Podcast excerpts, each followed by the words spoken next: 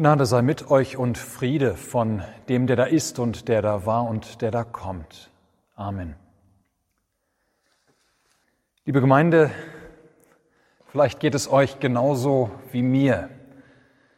Ja, wer kann es noch hören? Corona, Corona, Corona. Einschränkungen, Lockdown, AstraZeneca, Krisengipfeltreffen, Inzidenzzahlen, Masken, Abstand, virtuelle Treffen, Schnelltests, Corona-Leugner, Corona, Corona, Corona.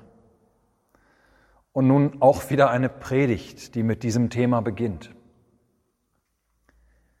Aber ihr Lieben, wer die aktuelle Diskussionslage in unserem Land verfolgt, der weiß, dass wir uns diesem Thema immer wieder auch stellen müssen. Es ist allgegenwärtig, wir kommen nicht darum herum. Und wir hätten eine Diskussion, ein Gespräch über dieses Thema in unserer Gemeinde vielleicht auch längst noch offener führen müssen. Denn nicht wahr, längst, längst ist klar, dass dieses Coronavirus Covid-19 nicht einfach nur eine körperliche Krankheit verursacht. Es geht nicht einfach nur um ein Virus, das unsere Lungen angreifen kann, das hohes Fieber vielleicht auslöst und unter Umständen tödlich ist. Nein, dieses Virus, ob wir selbst daran erkrankt sind oder nicht, hat viel größere Auswirkungen als nur körperliche. Dieses Virus hat unseren Alltag völlig durcheinander gebracht, unseren gewohnten Lebensablauf. Es hat unsere Gesellschaft verändert. Es hat unser Vertrauen in Mitmenschen geschmälert. Es hat Ängste in uns geschürt, die wir vielleicht vorher gar nicht gekannt haben. Es hat uns ganz vieles grundsätzlich in Frage stellen lassen. Und dieses Virus hat auch unseren Glauben angegriffen.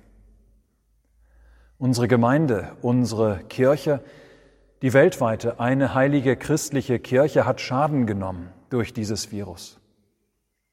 Unter uns hat dieses Virus Beziehungen mindestens belastet und zum Teil vergiftet. Es hat Gräben aufgerissen, die vorher nicht da waren. Es hat uns weiter voneinander wegdriften lassen.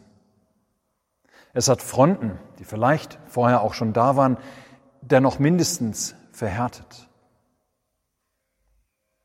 Es hat unsere Gemeinschaft gestört. Es hat die Liebe zu unseren Brüdern und Schwestern in der Gemeinde erkalten lassen. Es hat vielleicht dazu geführt, dass du dem Gottesdienst der Gemeinde ferngeblieben bist oder deine Kinder sich den Gottesdienstbesuch, ob in der Kirche oder virtuell, ja, dass diese sich den abgewöhnt haben das kurzzeitige Fasten des Abendmahls, als wir im letzten Jahr für einige Zeit das Abendmahl nicht feiern konnten, ja, das hat vielleicht dazu geführt, dass dir der Appetit dafür ganz vergangen ist, dass du gar keinen Hunger mehr hast nach dem, was dein Herr und Heiland dir hier vorne schenken will. Kyrie eleison, Herr, erbarme dich. Ihr Lieben, momentan bewegen uns viele Fragen. Ja, aktu aktuell fragen wir uns, wie werden wir unsere Gottesdienste über Ostern feiern können? Wird der Besuch bei Verwandten in den Osterferien möglich sein, wie wir es immer so gerne machen? Wie geht es danach weiter mit der Arbeit, mit der Schule, mit dem öffentlichen Leben? Ja, wann ist dieser ganze Spuk denn bloß vorbei? Kann ich mich und meine Lieben weiterhin schützen vor einer Infektion? Wie werde ich mit den Geldproblemen fertig, die diese Krise mit sich gebracht hat? Wie lässt sich das, was in unserer Familie kaputt gegangen ist, in dieser Zeit, wie lässt sich das wieder heil machen? So oder ähnlich sehen die Fragen aus, die wir uns aktuell stellen. Und das alles sind auch wichtige Fragen, die uns beschäftigen, keine Frage. Aber eine Frage ist noch wichtiger als alle diese Fragen. Das ist eine Frage, die uns möglicherweise zu wenig bisher beschäftigt hat. Und diese Frage lautet, wie schaffe ich es als Christ in dieser Zeit, dass mir der Glaube nicht stirbt? Wie schaffe ich es als Christ in dieser Zeit, dass mir der Glaube nicht stirbt? Ganz egal, wirklich ganz egal, wie jeder von uns persönlich zu dem Thema Corona steht, der Satan bedient sich dieser Krise und will uns den Glauben an Jesus Christus rauben. Und er findet in unserer sündhaften Natur einen sehr kooperativen Verbündeten und kann so zum Beispiel unsere Angst gegen uns gebrauchen. Genauso aber auch unsere berechtigten Sorgen, unser berechtigtes Sorgen, unsere Liebe zu unseren Mitmenschen. Genauso unser Leugnen, dass es überhaupt ein Problem gibt. Genauso unseren Frust. Genauso unsere Enttäuschung mit anderen. Genauso unser vermeintliches Recht haben, unsere Selbstgerechtigkeit. Genauso unsere Müdigkeit und Abgeschlagenheit. Ja, ihr Lieben, irren wir uns nicht. Dieses Virus ist viel mehr als eine körperliche Krankheit. Wie schaffe ich es als Christ in dieser Zeit, dass mir der Glaube nicht stirbt? Hört den Predigtext für heute aus dem Hebräerbrief im elften und zwölften Kapitel. Es ist aber der Glaube eine feste Zuversicht dessen, was man hofft, und ein Nicht-Zweifeln an dem, was man nicht sieht. In diesem Glauben haben die Alten Gottes Zeugnis empfangen. Darum auch wir. Weil wir eine solche Wolke von Zeugen um uns haben, lasst uns ablegen alles, was uns beschwert und die Sünde, die uns umstrickt Lasst uns laufen mit Geduld in dem Kampf, der uns bestimmt ist. Und aufsehen zu Jesus, dem Anfänger und Vollender des Glaubens, der, obwohl er hätte Freude haben können, das Kreuz erduldete und die Schande gering achtete und sich gesetzt hat zur Rechten des Thrones Gottes. Gedenkt an den, der so viel Widerspruch gegen sich von den Sündern erdulden, erduldet hat, dass ihr nicht matt werdet und den Mut nicht sinken lasst. Liebe Gemeinde, es ist immer wieder erstaunlich zu beobachten, wie aktuell Gottes Wort ist. Nein, natürlich spricht unser oder natürlich ist in unserem Predigttext nicht von einem Coronavirus die Rede. Aber der Autor des Hebräerbriefs, der schreibt damals im ersten Jahrhundert an Christen, die mit dem Phänomen zu kämpfen hatten, dass viele Glaubensgeschwister dabei waren, sich vom Glauben abzuwenden. Es war eine Zeit des Umbruchs, ja eine Zeit der Krise für die noch recht junge Kirche. Nicht wenige Christen waren müde geworden im Glauben. Eine Lethargie hatte sich breit gemacht unter den ersten Christen. Manche machte auch schwer zu schaffen, dass sie als Christen so sehr angefeindet wurden von ihrem gesellschaftlichen Umfeld, dass sie aufgrund ihres Bekenntnisses zu Jesus Christus Feindseligkeiten und Bedrohungen erlebten. Ja, und dass ihr Glaube ihnen an der Stelle zu viel abverlangte, sie an die Grenzen ihrer Kraft und ihres Mutes gebracht wurden. Die Gottesdienste wurden immer weniger besucht, manche traten aus den Gemeinden aus. Das Gemeindeleben verlor seine Lebendigkeit. Die geblieben waren, wollten resignieren. Das ist der größere Kontext des Hebräerbriefs, der als Ganzes wie ein großer Mutmachbrief zu lesen ist. Ja, der Autor ruft die Christen auf und ermutigt zu gelebtem Glauben. Gegen die Gefahr des Unglaubens und gegen die Gefahr des Abfalls vom Glauben stellt er den Christen Gott und sein Handeln in der Geschichte vor Augen.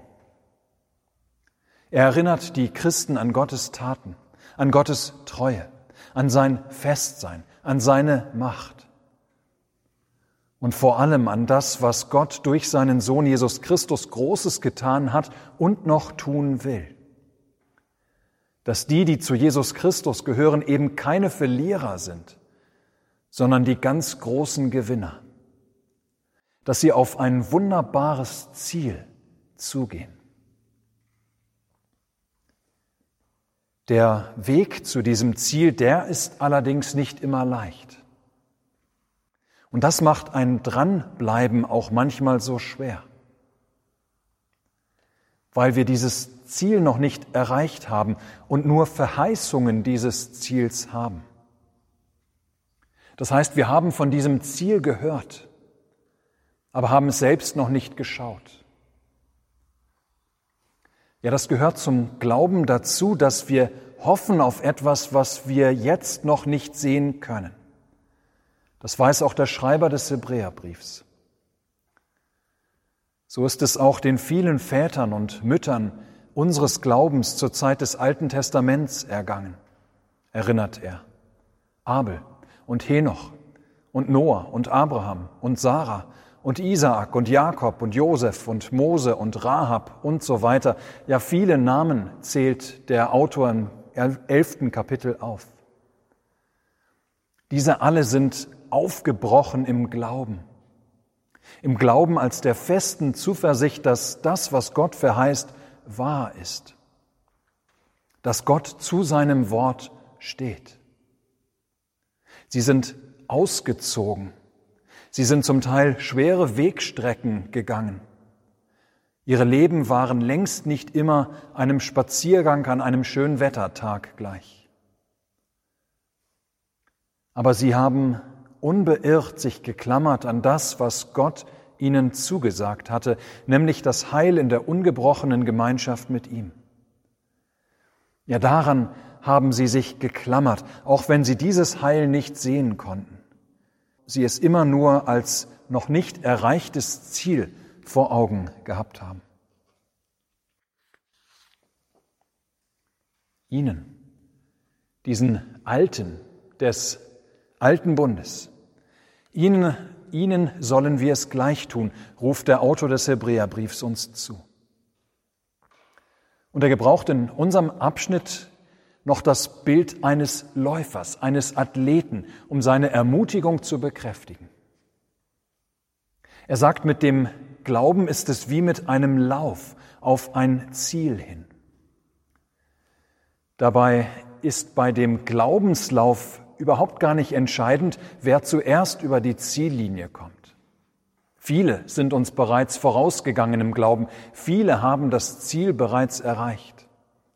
Andere sind noch unterwegs, manche fangen gerade erst an. Nein, entscheidend ist nicht die Reihenfolge derer, die ins Ziel kommen. Entscheidend ist auch nicht die Geschwindigkeit, mit der wir die Strecke zurücklegen, wie schnell oder nicht wir diese Strecke schaffen. Entscheidend ist allein, dass wir im Ziel ankommen. Ja, entscheidend ist, dass wir nicht irgendwo auf der Strecke bleiben, sondern das Ziel tatsächlich erreichen. Die Strecke, ähnlich zum Beispiel auch einem Marathonlauf, die Strecke ist dabei vorgegeben. Wir können sie uns nicht etwa aussuchen. In unserem Predigtwort, da heißt es, lasst uns laufen in dem Kampf, der uns bestimmt ist. Keiner von uns hat sich Corona ausgesucht. Aber wir müssen uns die Frage stellen, wie wir es schaffen, dass in dieser Zeit unser Glaube nicht stirbt. Wir müssen uns die Frage stellen, wie wir in diesem Abschnitt des Rennens nicht auf der Strecke bleiben. Ja, der Weg zum Ziel ist immer auch ein Kampf. Es ist nicht immer nur ein Spaziergang auf glatten Straßen. Mancher Abschnitt des Laufs kostet mich Kondition, kostet mich einen langen Atem. Ich muss Mühe und Frustration und Tränen erwarten. Ich brauche Geduld, ja Geduld, Mut und Durchhaltevermögen. So sind zum Beispiel natürlich die Gottesdienste, wie wir sie momentan feiern, nicht wie wir sie gerne feiern wollten. Es ist frustrierend, nicht singen zu können. Es ist ätzend, Abendmahl in der derzeitigen Form feiern zu müssen und alles über Zoom zu machen. Aber immerhin, wir können Gottesdienste feiern und auch das Abendmahl. Es finden manche Treffen und Unterricht statt und es kommen wieder Zeiten, wo alles auch wieder mehr Freude macht. Der Hebräerbrief gibt noch ein paar hilfreiche Ratschläge. Lasst uns ablegen, was uns beschwert und die Sünde, die uns umstrickt. Ja, so wie ein Marathonläufer darauf achtet, dass er nicht total viele Sachen mit sich durchs Rennen schleppt, dann, dann würde das Ziel nie erreicht werden. So müssen wir uns fragen, was beschwert mir meinen Glaubenslauf aktuell in dieser Corona-Zeit? Was hält mich zurück? Was macht, dass ich nicht an Gott und an seinem Wort so dranbleibe, wie es gut wäre für mich? Was lässt mich müde und abgeschlagen auf der Strecke bleiben? Ja, was kann ich ablegen? Was kann ich ändern? Und welche Sünde umstrickt mich? Was sind die Dinge, die mich aktuell straucheln und fallen lassen wollen? Meine Angst? Meine Selbstgerechtigkeit? Meine Faulheit? Meine Lethargie? Meine Betriebsamkeit? Meine Intoleranz? Oder der Hochmut? Oder die Unbarmherzigkeit in meinem Herzen? Vor allem aber, ihr Lieben, ja, was uns in unserem Glaubenslauf vor allem hilft, das ist, dass wir aufsehen zu Jesus. Alleine, auf uns selbst gestellt, schaffen wir es nämlich sowieso niemals zu dem großen und wunderbaren Ziel, das Gott uns gesteckt hat. Auch wenn wir noch so durchtrainiert sind und uns noch so sehr anstrengen. Nein, vielmehr brauchen wir den, der selbst der Weg ist und der uns auf dem Weg vorausgegangen ist, vorangegangen ist, damit wir den Weg kennen können.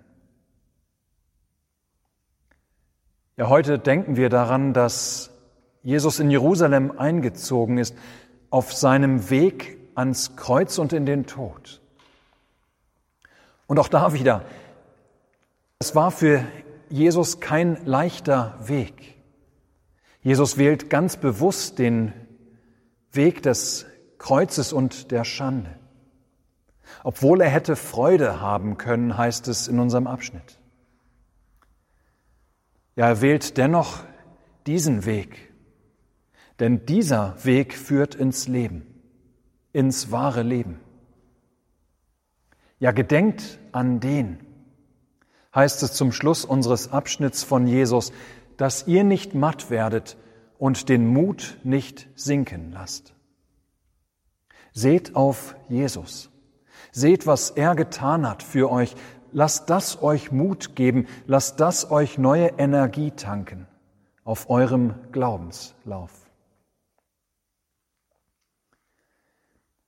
Ja, ihr Lieben, das ist, was uns Kraft und Ausdauer schenkt was uns hilft, dass wir dranbleiben und wir laufen mit Geduld in dem Kampf, der uns bestimmt ist, gerade in schweren Zeiten. Dass wir aufsehen zu Jesus, dass wir auf das sehen, was er für uns getan hat, dass wir sehen auf das Lösegeld, das er durch seinen Tod bezahlt hat, um uns Vergebung zu erkaufen, dass wir sein Wort und Sakrament suchen weil wir in der Predigt, in der Bibel, im Unterricht, im Brot und Wein ihn selbst finden. Ja, lasst uns aufsehen zu ihm. Kein anderer kann uns so sicher führen wie er. Kein anderer hört unsere Gebete wie er, der unser Bruder geworden ist, kennt unsere Not wie der, der unser Bruder geworden ist. Kein anderer schenkt uns das Leben. Kein anderer bringt uns ans Ziel. das ein wahrhaft atemberaubendes Ziel ist. Gott gebe es, dass uns dieses gelingt in dieser Corona-Zeit. Dass es nicht eine Zeit ist, die uns um unseren Glauben bringt, sondern dass wir, wie alle, die uns im Glauben vorausgegangen sind, die am Ziel stehen, die im Ziel stehen und uns anspornen, ja, dass wir uns an die Verheißungen Gottes halten, auch wenn wir das Ziel noch nicht sehen können, allen Widrigkeiten zum Trotz. Dass wir es schaffen, abzulegen, was uns beschwert und die Sünde, die uns umstrickt. Dass wir mit Geduld in dem Kampf laufen, der uns bestimmt ist, im Aufsehen zu Jesus, dem Anfänger und Vollender des Glaubens. Amen.